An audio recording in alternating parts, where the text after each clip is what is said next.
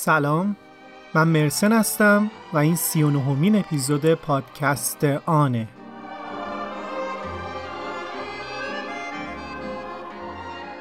پادکست آن پادکستیه که توی هر قسمتش داستان واقعی آدم ها رو تعریف می‌کنیم تا سعی کنیم خودمون رو جاشون بذاریم.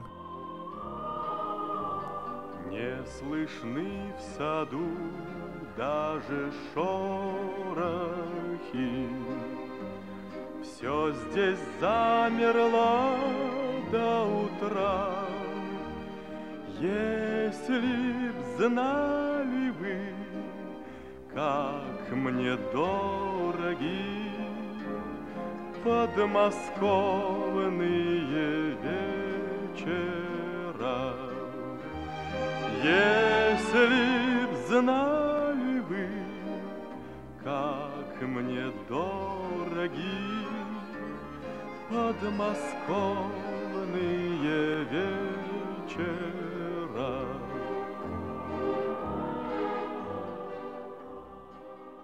این آخرین قسمت داستان گرگ سپید در مسکوه ممنون که همیشه همراه ما هستین و امیدوارم تأخیرهای مداوم من رو در انتشار پادکست ببخشید بریم سراغ اسپانسر این اپیزود اسپانسر این اپیزود 0900 شاید شما هم از جمله افرادی هستین که خیلی چیزها رو ساده تر و بدون شاخ و برگ دوست دارین. مثلا خوردن یه قهوه با دوستاتون اگر بدون کافئین باشه. خوندن کتاب اگر درختی به خاطرش قد نشده باشه و توی گوشیتون بتونید ورقش بزنید. یا استفاده کردن از ترافیک. برای اینکه اپیزود پادکست محبوبتون رو کامل گوش کنید. شاید شما هم از این مدل آدم هایی باشید که خوششون میاد هرج و مج رو از کاراشون حذف کنن و به جاش یه جزئیاتی اضافه کنن که لذت زندگیشون زیادتر میشه. ایرانسل هم اومده با ارائه سیم کارت های 0900 و کنار گذاشتن پیش شماره های 35 و 12 و هر عدد دیگه ای یه پیش شماری ساده ارائه داده که هم راحت به یاد میمونه و هم مزایای پرکاربرد دیگه داره. همون حس قهوه بدون کافئین و کتاب غیر کاغذی و ترافیک بدون اطلاف وقت رو میده. اطلاعات بیشتر در مورد سیم کارت های 0900 رو از آدرس 900.ir می‌تونید پیدا کنید. 0900 خط نسل متمایز. خب بریم سراغ داستان. من می‌تونستم علی باشم تو می‌تونستی علی باشی.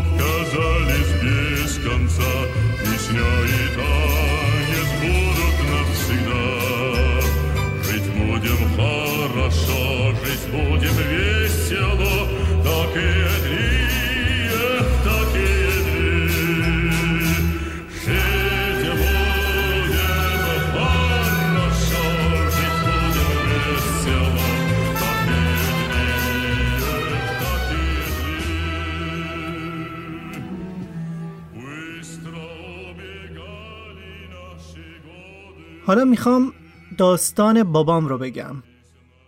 بابام گاهی از زندگی سختش تعریف می‌کرد و گاهی از گوشه کنار داستانهاش رو از فامیل میشنیدم. آقام بچه اول یه خانواده شلوغ بود. سالها پیش بابا بزرگش دست یه دختری رو که دوست داشته رو از کردستان می‌گیره و میاره رشت. اینجا کاروباری نداشتن و تصمیم می‌گیره شغل پیدا کنه و سر از یه کاروان سرا در میاره. می‌پرسه کاری واسم سراغ دارین؟ بهش میگن که اون خرس روسی رو گوشه می‌بینی؟ اگه تونستی باش کشتی بگیری بهت کار میدیم که اینطور که تعریف می‌کنن میره و کشتی می‌گیره و کار رو هم بهش میدن خلاصه پتر بزرگ آقام به خاطر گلاویز شدن با یه خرس روسی موندگار میشه توی رشت اگه اون خرسه اونو می‌خورد یا شکستش می‌داد منم ممکن بود یه جای دیگه و توی شهر دیگه به دنیا بیام. ببینید چطور یه خرس می‌تونه یه نسل رو تحت تاثیر قرار بده. آقا می‌گفت که باباش خیلی خوشچهره و زبر و زرنگ بوده. ولی هنوز سنش خیلی زیاد نبوده که معتاد میشه. این موضوع اوضاع رو توی خونهشون هم خیلی بد می‌کنه. یه روز سرد زمستونی وقتی که آقام کلاس اول دبستان بوده میان دم در کلاس بهش میگن که فلانی بیا بابات مرده. آقام هم میره جایی که گفتن و می‌بینه که بیهوشه ولی هنوز زنده است. با کمک بقیه میذارتش توی فرقون و توی برف میبرتش درمونگاه. توی درمونگاه هم دکتر بهش میگه چیزیش نیست به خاطر مواده بندازینش توی برف حالش جا میاد. یکم بعد حال بابا بزرگ بهتر میشه و زنده میمونه ولی اون روز آخرین روزی میشه که بابام میره مدرسه. حالا به خاطر حال روزی که بابا بزرگ داشت بابای من بود که باید خرج یه خانواده شیش نفره رو می‌داد. برای همین میره توی یه کارگاه آهنگری شاگرد میشه. شاگردی هم که به سبک قدیم بوده. همون سنت چوب معلم گله و هر کی نخوره خله و اینکه شاگرد رو باید کتک زد. مثلا تعریف می‌کرد یه بار اوستاش نبوده و صاحب یکی از مغازهای راسته میاد چکششون رو قرض می‌گیره. وقتی اوستاش برمیگرده اول میره با اونی که چکش رو قرض کرده بوده کلی دعوا می‌کنه و بعد میاد به آقام کلی بد و بیراه میگه و کتکش می‌زنه که وسایل کار مثل ناموس آدمه. وقتی یکی بهت میگه وسیله کارتو به من بده یعنی میگه ناموستو به من بده. کلا روش آموزش با کتک بوده. هنوزم میشه اثر شکستگی رو روی سر بابام دید. آقام وقتی سنش میره بالاتر و نوجوان میشه میره تهران برای کار. اونجا پیش یکی به اسم اوسخلیل مشغول میشه. اون موقع یکم دستش بازتر شده بوده. تیپ و مسلک هیپی و موی بلند و شلوار دمپاگشاد عاشق سینما هم شده بوده. گاهی هم می‌رفته قهوه خونه های جنوب شهر. اون موقع این سیایی لشکرا و کتک خورا و ضد قهرمانا و بدلکارا و بازیگرا توی این قهوه خونه ها جمع می شدن و اونجا پاتوقشون بوده. یکی از این بازیگرا اسمش یدی بوده که احتمالا خیلیاتون بشناسینش که توی باشگاه بیکی مانوردی هم فعالیت داشته. بابام باهاش آشنا میشه و به کارشون هم علاقه میشه. پرسجو می‌کنه که کارشون چجوریه و کشتیکج چطوریه و میره دنبالش. توی کشتیکج هم خیلی خوب پیش میره.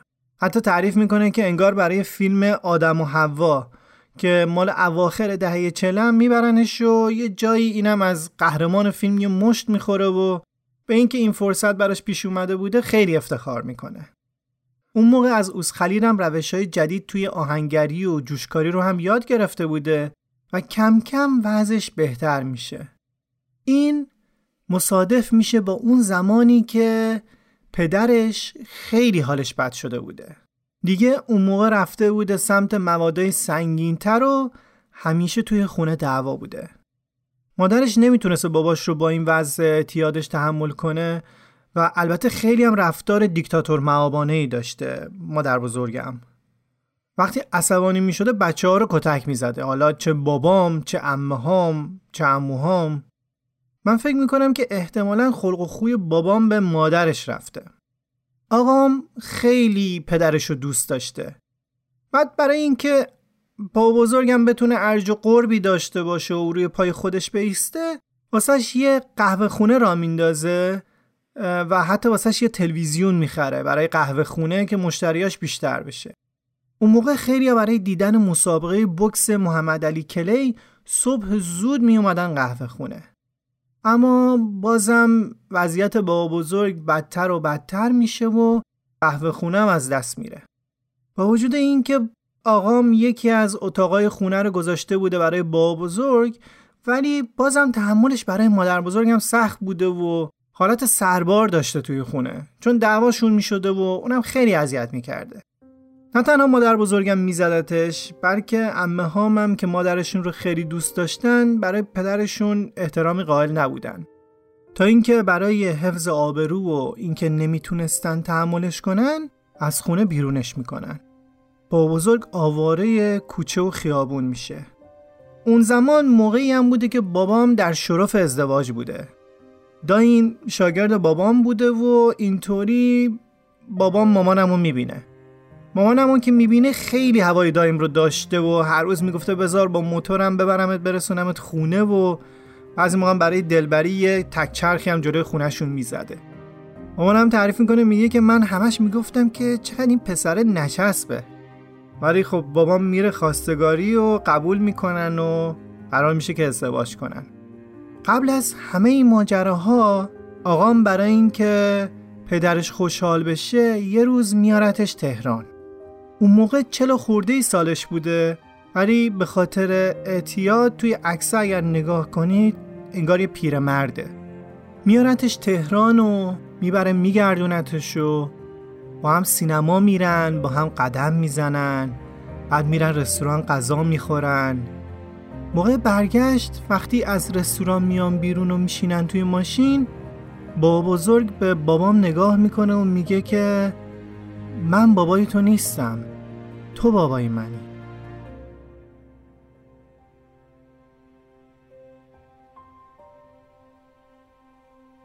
بابا بزرگ وقتی آواره خیابون میشه روزگار خیلی بدی رو میگذرونه. البته اونم قهر کرده بوده و دلش خیلی شکسته بوده. زیادم دنبالش میگردن ولی پیداش نمی‌کنن. آقام خیلی دلش می‌خواسته که پدرش هم توی عروسیش باشه. شب عروسی میشه. همه داشتن می‌زدن و میرقصیدن که یکی از فامیلا میاد دم گوش داماد. آقام میگه که پدرتو سر کوچه دیدم. داشت به اینجا نگاه می‌کرد. آقام هم از سر سفره بلند میشه و میدوه توی کوچه.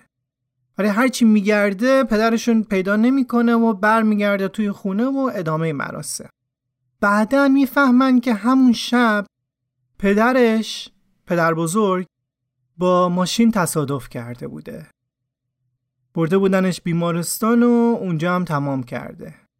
قبل از فوت هم وقتی به هوش میاد فقط به اون معمور میگه که راننده تقصیری نداشته و خودم توی وضعیت مناسبی نبودم رفتم وسط خیابون و رضایت میده. چون بینامونشونم بوده شهرداری یه جایی دفتش می‌کنه و بابا مینا یه مدت بعد خبردار میشن. میرن واسه سنگ قبر می‌خرن. معموره به بابام بعدا گفته که پدر تا آخرش چشمش باز بود و انگار منتظر بوده منتظر بوده یکی بیاد. حالا وقتی میریم سر خاک بابا بزرگ آقام هم روی قبری که مال بابا بزرگ فاتحه می‌خونه و هم روی کناریش که مال یکی دیگه است. میگه مطمئن نیستم که کدومشون بابامه. جالبه که آقام تعریف می‌کرد که پدرش همیشه بهش می‌گفته که تو هیچی نمیشی تو خیلی سوسولی هیچی نمیشی. اما خب بابام اون موقع توی کار خودش برای خودش کسی شده بود. وقتی می‌رفتیم سر خاک با بزرگم من خیلی توی فکر فرو می‌رفتم. به خاطر اینکه می‌دیدم روی سنگ قبر پدر بزرگم نوشته شده آرامگاه علی تجدد. خیلی حس عجیبی داشت. اینکه می‌دیدم یکی هم اسم من اونجا دفن شده.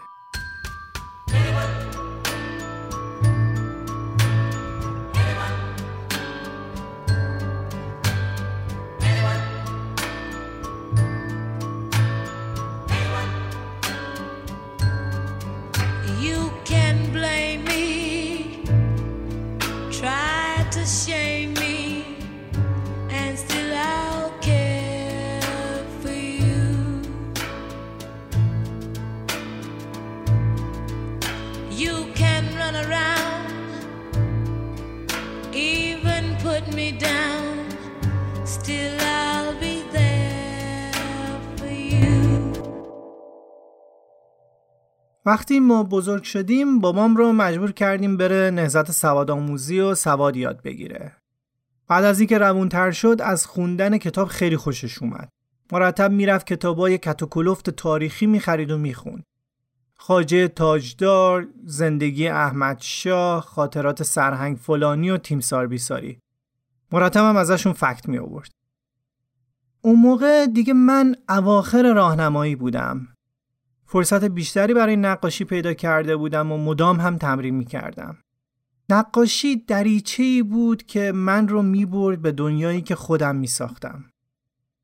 یه روز توی مدرسه یک بچه ها یه مجله آورده بود با خودش همینطور تصادفی به اسم تنز و کاریکاتور که صاحب امتیازش هم آقای جواد علیزاده است من یکم ورق زدم و دیدم که چقدر جذابه چقدر به اون سبک و سیاقی که من خوشم میاد نزدیکه.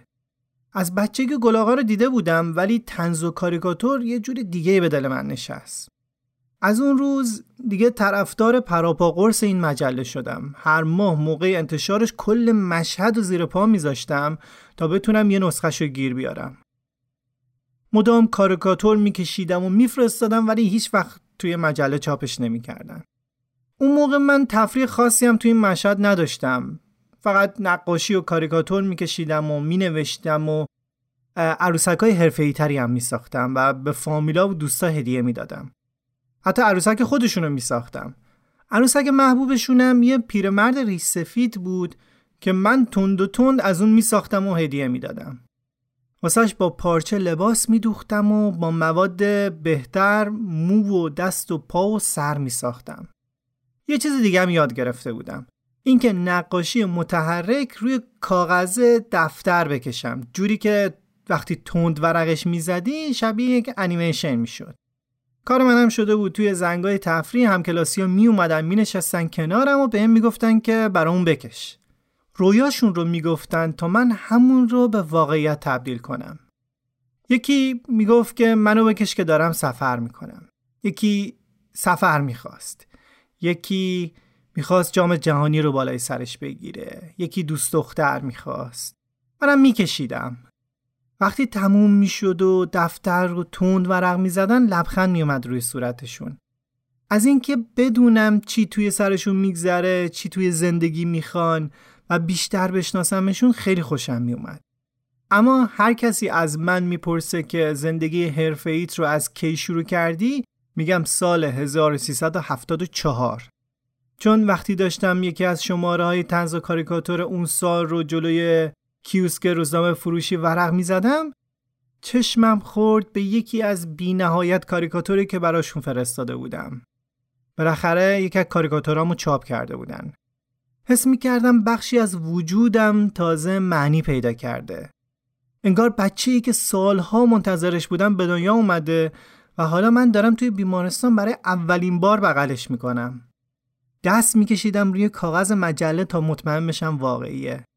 اون موقع بود که با خودم گفتم که می‌خوام همین کار را ادامه بدم می‌خوام زندگیم همین باشه هرچند که یه جنگ دائمی با آقا مینا داشتم آقا می‌گفت که خوبه که نقاشی می‌کنی حتی می‌خواست واسم استاد بگیره ولی می‌گفت که داری مرد میشی این چیزا به درد نمی‌خوره آخرش هیچی نمیشی با اینکه بزرگتر شده بودم ولی هنوز شکنجه ها ادامه داشت اما من هیچ وقت مقابله نمی کردم. اصلا از ذهنم هم خطور نمی کرد که بخوام پدرم رو بزنم. دهه هفتاد هنوز خیلی چیزها تابوهای سنگین و نابخشودنی بود. یکیش این بود که از کسی خوشت بیاد و با همدیگه نگاری کنید. منم از یکی خوشم اومده بود و گاهی برای همدیگه یه نامه می نوشتیم. من اون موقع واقعا تنها بودم. هنوز بعد از این همه سال حس غریبی می کردم. دوستی نداشتم و به خاطر اینکه قصه می خوردم لاغر شده بودم و حالا حوصله زیادی هم نداشتم. پدر و مادرم هم هر موقع که می‌تونستن وسایلم رو میگشتن. اونا فکر می‌کردن که من معتاد شدم که وزنم داره کم میشه. آخه مگه چی ممکنه غیر از احتیاط باعث لاغریه جوون بشه؟ وقتی که خونه داری سایه پدر مادر بالا سرت و لباس نو تنت می‌کنی و غذا سر سفرته. حتما معتاد شدی. توی همین گشتنها رسیده بودن به نامه های عاشقانم. اون روز وقتی برگشتم خونه بازم یه دعوای حسابی شد. مخصوصا بابام خیلی بیشتر عصبانی شد. وقتی توی روش وایسادم و گفتم که دست از سرم بردار. تو زندگی منو داغون کردی. من یه پسر 17 سالم می‌خوام زندگی کنم. بس نیست. و باز کمربندشو کشید و منو زد. اما می‌دونید چی بدتر از اون نامه های عاشقانه پیدا کرده بود؟ عروسکام. وقتی اوزارم شد اومد بهم گفت که علی خجالت نمی‌کشی عروسک می‌سازی؟ تو کی می‌خوای درست شی؟ تو مردی مثلا. من که این همه کار بلدم هشتم گروه نهمه. تو هیچی نمیشی. برو عروسکاتو سر نیست کن. چند دقیقه بعد من و بابام توی حیات پشتی خونه ایستادیم. عروسکامو ردیف کردم گوشه دیوار تک تکشون رو نگاه می‌کنم. پیت نفتی که توی دستمه رو روی سر عروسکا خالی می‌کنم و یه کبریت میندازم روشون. وقتی کبریتو انداختم و آقام خیالش راحت شد که به هدفش رسیده رفت داخل خونه. من همینطور زل زده بودم به زبونهای آتیش و عروسکایی که مچاله می شدن و صورتاشون به شکل غمگینی توی هم می‌رفت. توی آتیش به همدیگه میچسبیدن و همدیگه رو بغل می‌کردن. با هم بودن و من اینور تنها بودم. بی صدا اشکم می اومد و زیر لبم می‌گفتم که منو ببخشید. منو ببخشید که به دنیاتون آوردم.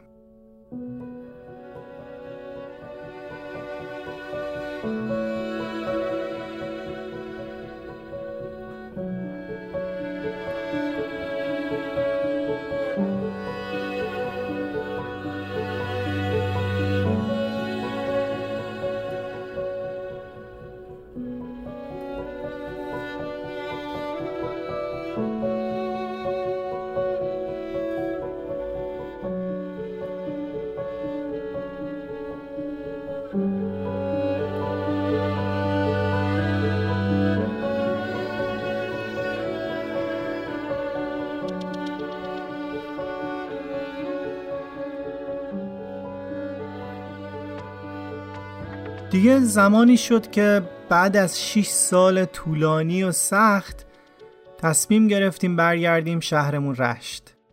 و من از این موضوع خیلی خوشحال بودم. قبل از برگشتن یه روز رفتیم باغ وحش وکیل آباد مشهد. داشتیم حیوونا رو نگاه می‌کردیم. از قفس میمونای بازیگوش و سرخوش رد شدیم. یکم تماشاشون کردم و رفتم جلوتر. یه قفسی بود که اول فکر کردم خالیه. مردم هم ازش رد می شدن اونا هم فکر می‌کردن خالیه. یکم ایستادم جلوش تا چشمم به تاریکی عادت کنه. صورتم رو چسبوندم به میله هاش دیدم یه گرگ بزرگ با موهای روشن که شاید سه برابر یه سگ بود. با ظاهر کثیف و خسته گوشه قفس سرشو گذاشته روی دستاش و داشت گریه می‌کرد. به پهنای صورت داشت گریه می‌کرد و اشک میریخت. من قبلا گریه یه طول سگ رو دیده بودم ولی فکر نمی کردم که یه گرگی به این عظمت و شکوه که احتمالا یاد شکوه خودش توی جنگل افتاده بود یه گوشه بشینه و گریه کنه. من بهش نگاه می کردم و ناخداگاه اشکای خودم هم سرازیر شد. این تصویر گرگ سپیدی که غمگینه برای همیشه توی ذهنم حک شد. ما برگشتیم رشت و خونه گرفتیم.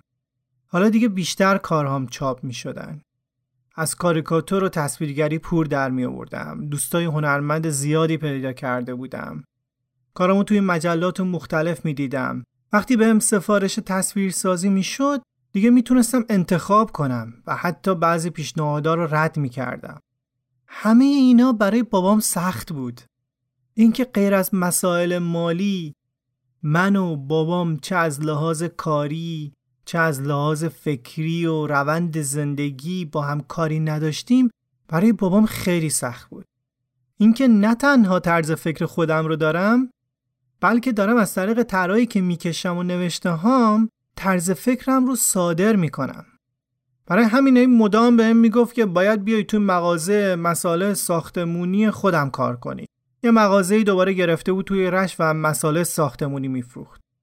وقتی رفتم اونجا و کمکش می‌کردم هنوزم بدش میومد من پشت میز مغازه تر بکشم.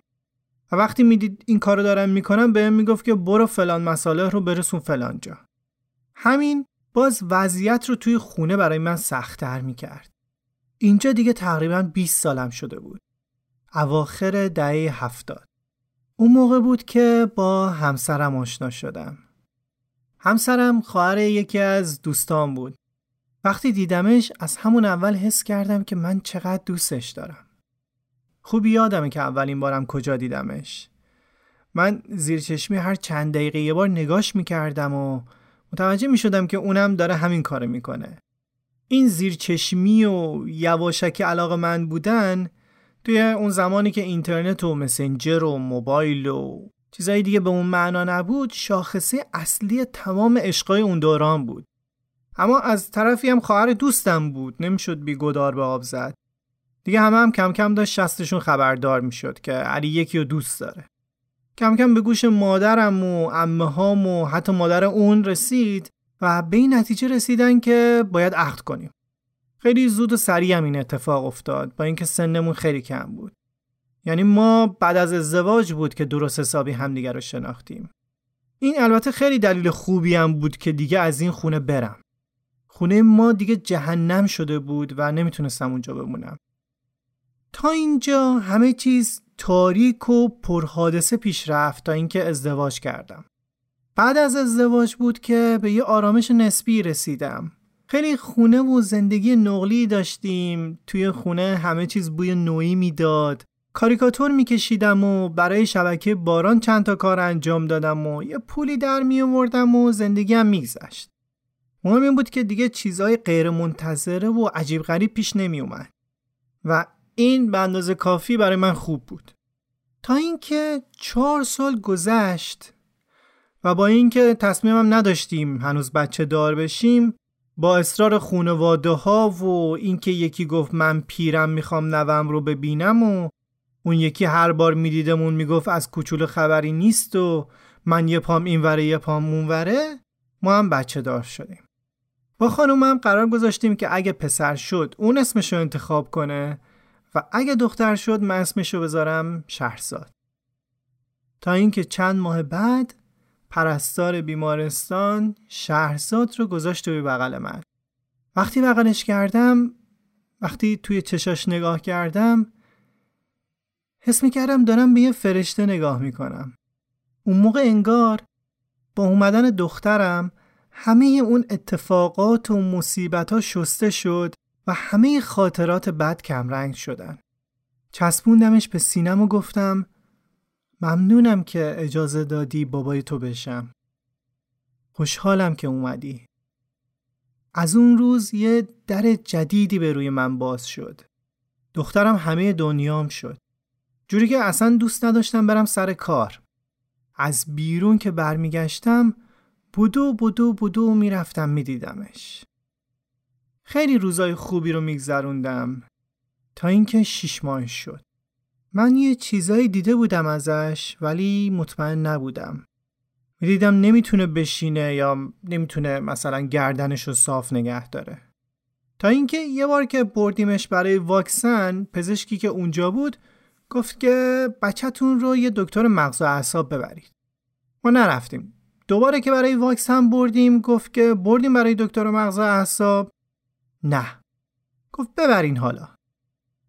یه روز همسرم و مادرش شهرزاد رو بردن دکتر رو یه چیزایی تشخیص داد و بعد بردیمش تهران و دوباره آزمایش و دکتر رو آخر سر تشخیص دادن که بچه مبتلا به سی پی یا فلج مغزیه دلیلش هم مشخص نشد که این اتفاق چطور افتاد مال قبل از تولد بود یا بعد از تولد؟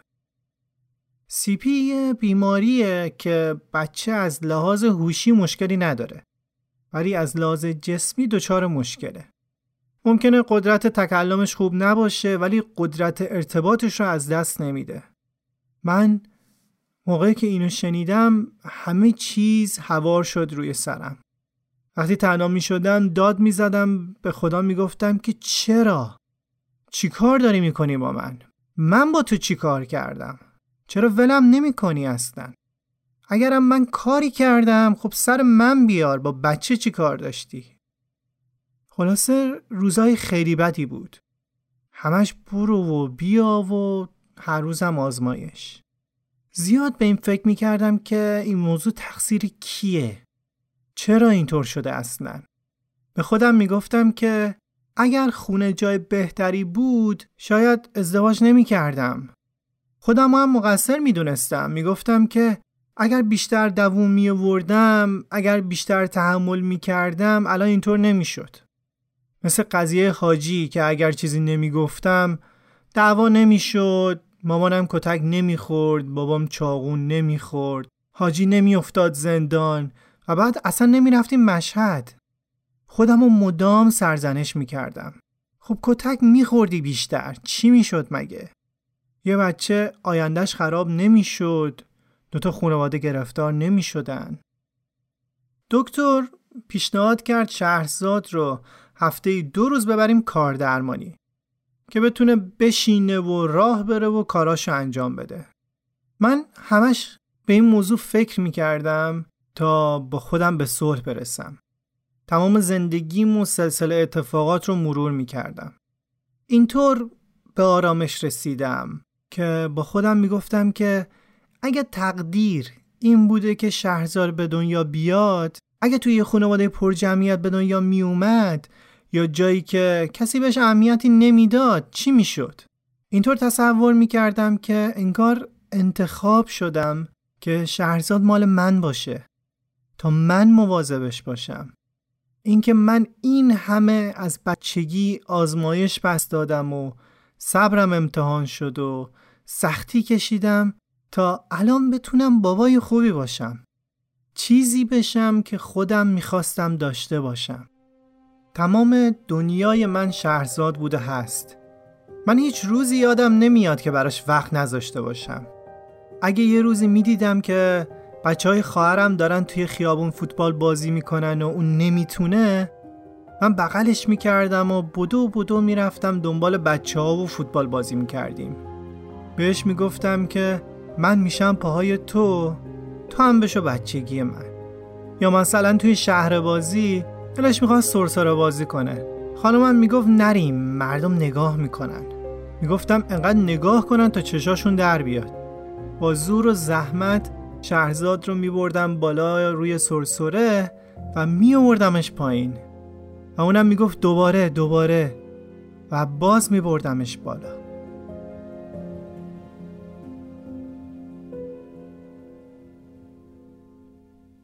اما همه اینا هنوز باعث نمی‌شد که من بیشتر توی خودم فرو نرم. خیلی فکر می کردم. به پدر شدن، فرزند داشتن و البته به بخشیدن. من حتی گاهی بابام رو مقصر قضیه شهرزاد می دونستم. مرتب جایگشت های حالات زندگیم رو مرور می کردم. که اگه فلان طور می شد بعد اونطور می شد و بعد زندگیم تغییر می کرد.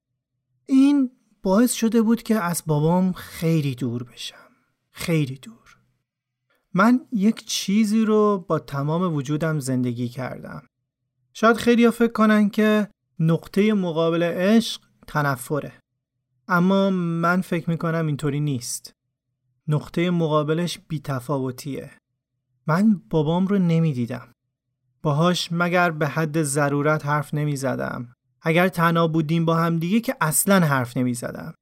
کاری باهاش نداشتم.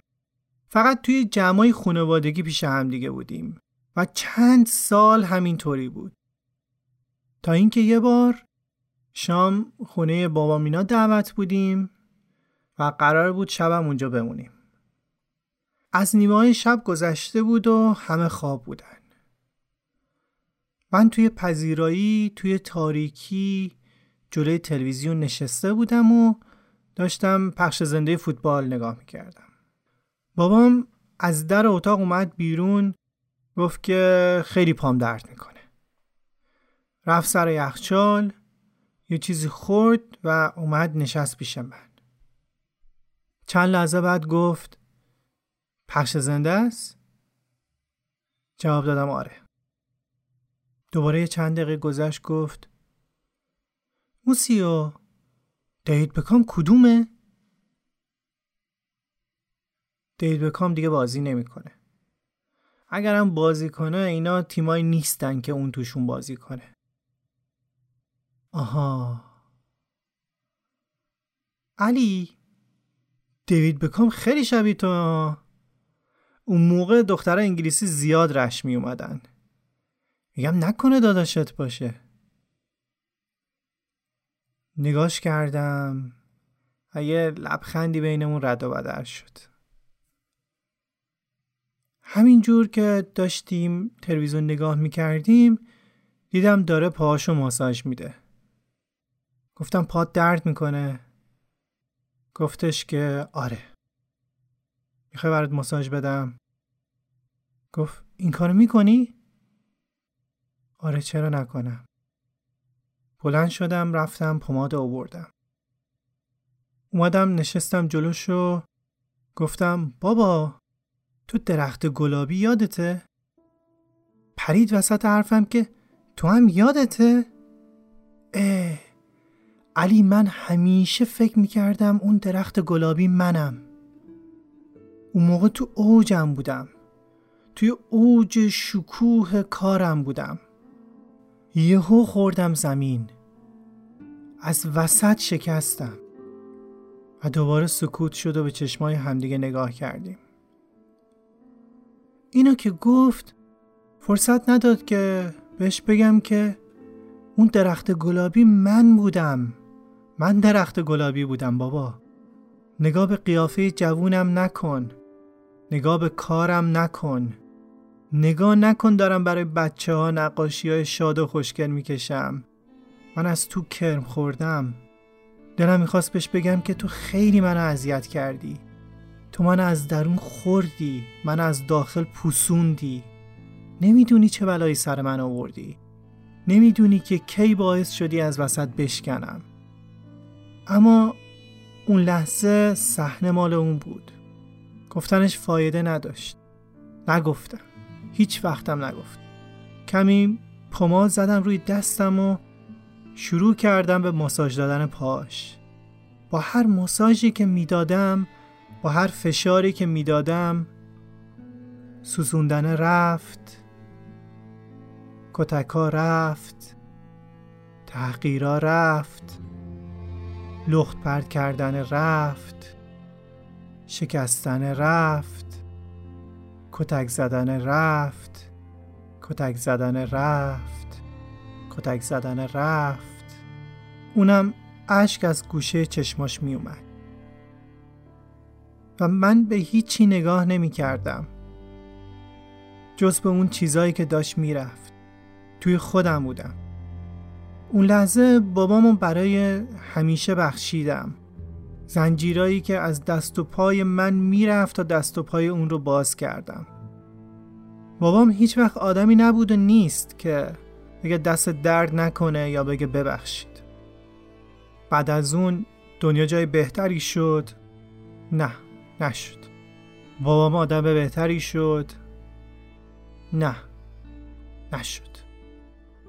ولی اونجا اون تابلویی که چرک و کثیف بود پاک شد و برای من اون آدم یه آدم جدید شد. خودم هم رها شدم.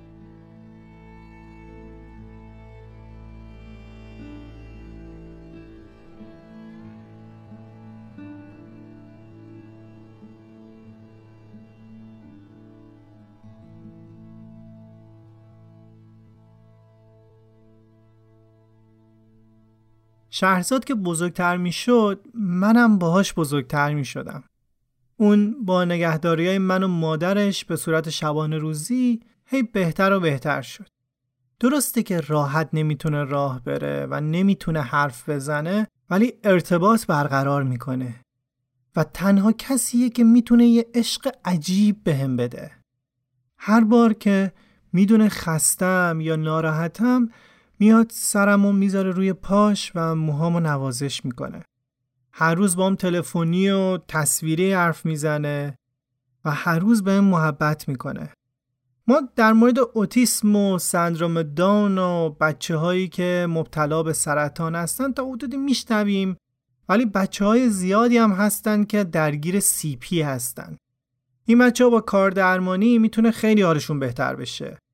اگرم دلتون می‌خواد بیشتر در این مورد بدونید فیلم پای چپ من که توش دنیل دی لوئیس یه بازی فوق العاده داره رو ببینیدش.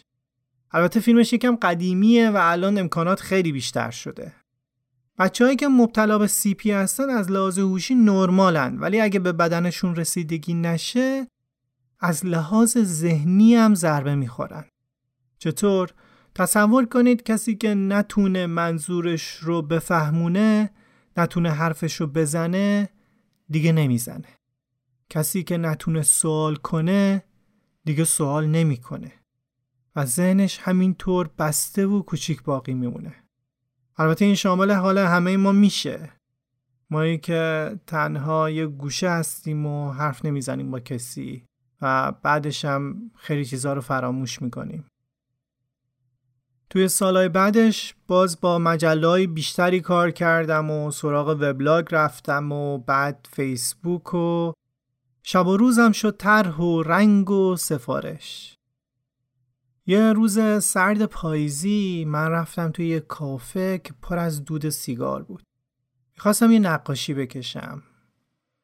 خیلی تنها بودم. همه دوستان مهاجرت کرده بودن و توی اون شهری که سالها زندگی کرده بودم دیگه انگار کسی رو نمیشناختم. پشت میز نشسته بودم و یه نگاه کردم به گوشه کافه. توی اون دودی که کافه رو گرفته بود انگار دوباره گرگ سپید رو دیدم. گرگ سپیدی که نشسته بود گوشه کافه و داشت کتابشو میخون حالا دیگه سنی ازش گذشته بود. سرخپوستی که به شمایل گرگ سپید در اومده بود. چند بار توی زندگیم اومده بود و این آخرین باری بود که اومد. اونجا شروع کردم به کشیدن گرگ سپید. نقاشیشو کشیدم. حس می کردم اونم مثل من از قبیلش جدا مونده تنهاست. و دیگه اون کافه بعد از اون شد پاتوق من. همیشه می‌رفتم اونجا می نشستم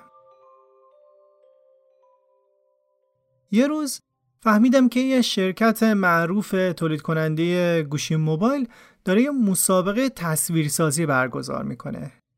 باید با گوشی اون شرکت یه عکس می‌گرفتی و بعد با قلم گوشی نقاشی میکشیدی. جایزه اول سفر به پاریس، جایزه دوم سفر به پکن، جایزه سوم سن پترزبورگ. من خیلی دلم می‌خواست که جایزه سوم یعنی سفر به روسیه رو برنده بشم.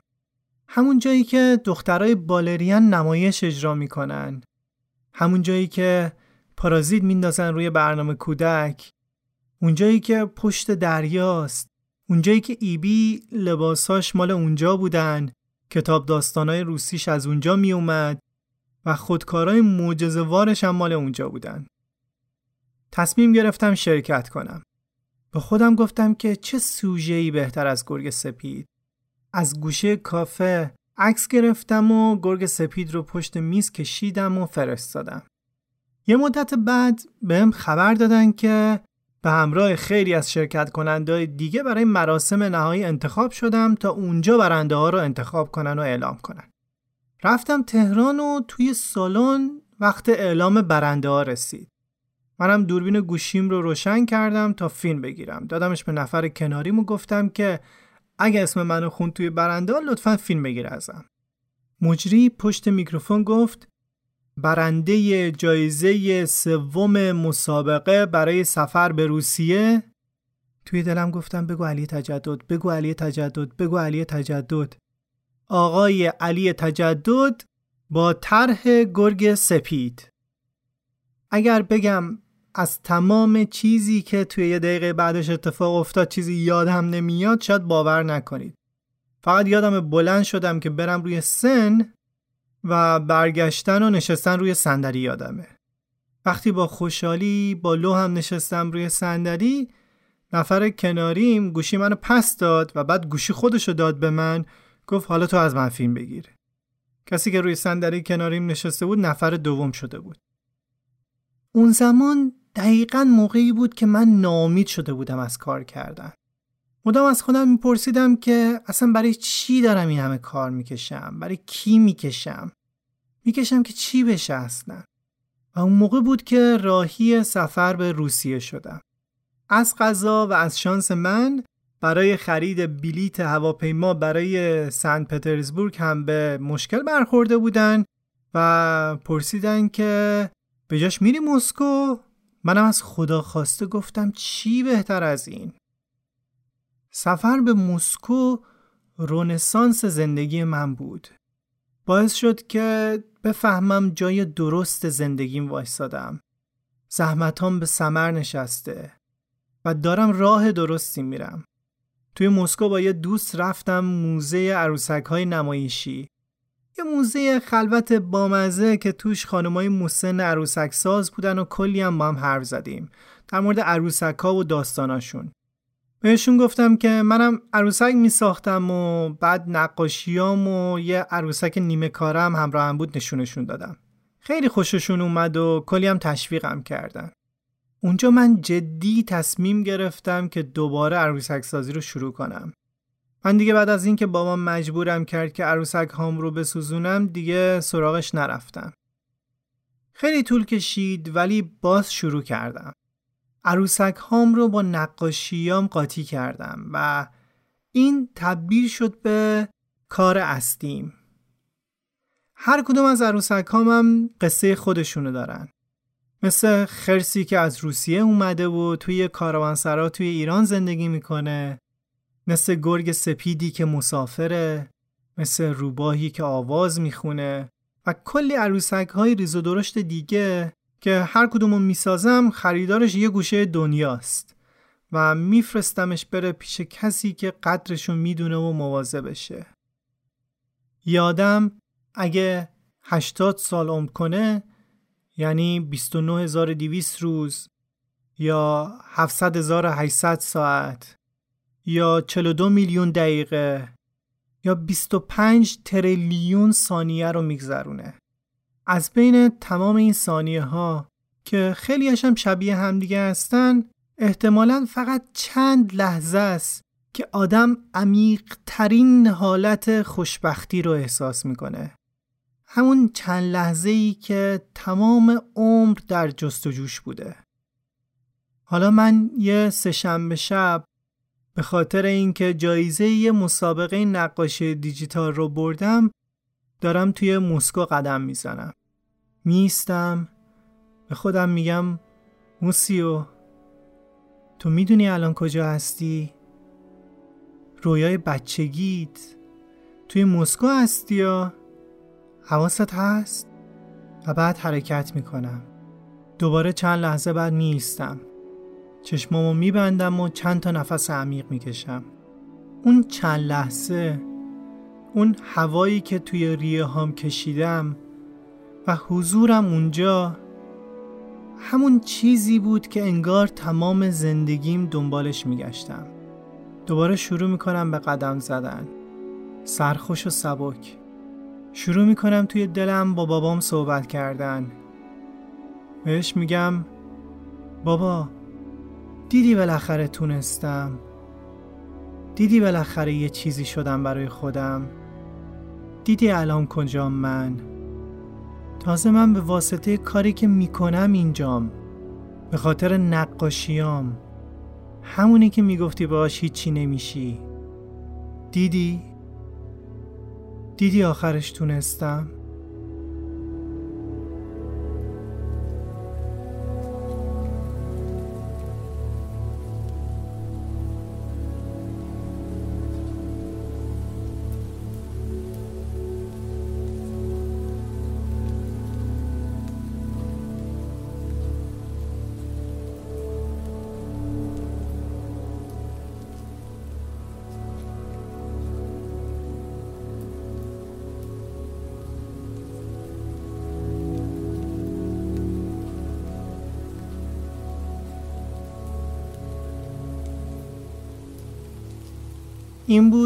قسمت آخر داستان گرگ سپید در مسکو. خوشحال میشیم که نظراتتون رو در مورد این داستان توی کامنت ها بگین و البته به صورت استوری و توییت ما رو به دوستاتون معرفی کنید. این بزرگترین کاریه که می‌تونید بکنید. به خاطر اینکه این اپیزود آخر داستانه دوست داشتم از علی علی تجدد یه تشکر ویژه هم بکنم که داستانش رو برای ما تعریف کرد. آدرس شبکه های اجتماعیش رو که اونجا عکس کارهاش و طرحهاش و عروسک های قشنگش رو می‌ذاره رو توی توضیحات قرار میدم. براتون بهترین ها رو آرزو می‌کنم و خدا نگهدار.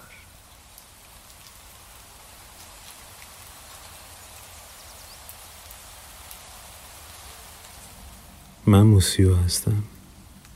توی روستا جای نزدیک رش زندگی می‌کنم. اینجا آرومه. خیلی آرومه. هر چند وقت یه بار یه موتور رد میشه. گاهی وقتا صدای گاف میاد. همیشه صدای پرنده ها میاد. اینجا خیلی آرومه. اونقدری که همه به من و به زندگی آرومم قبطه می‌خورن. خیلی ها به هم میگن کاش ما شبیه تو بودیم موسیو. تو داری رویای ما رو زندگی می‌کنی. ایموجی لبخند میفرستم. بزرگ نشدم قوی شدم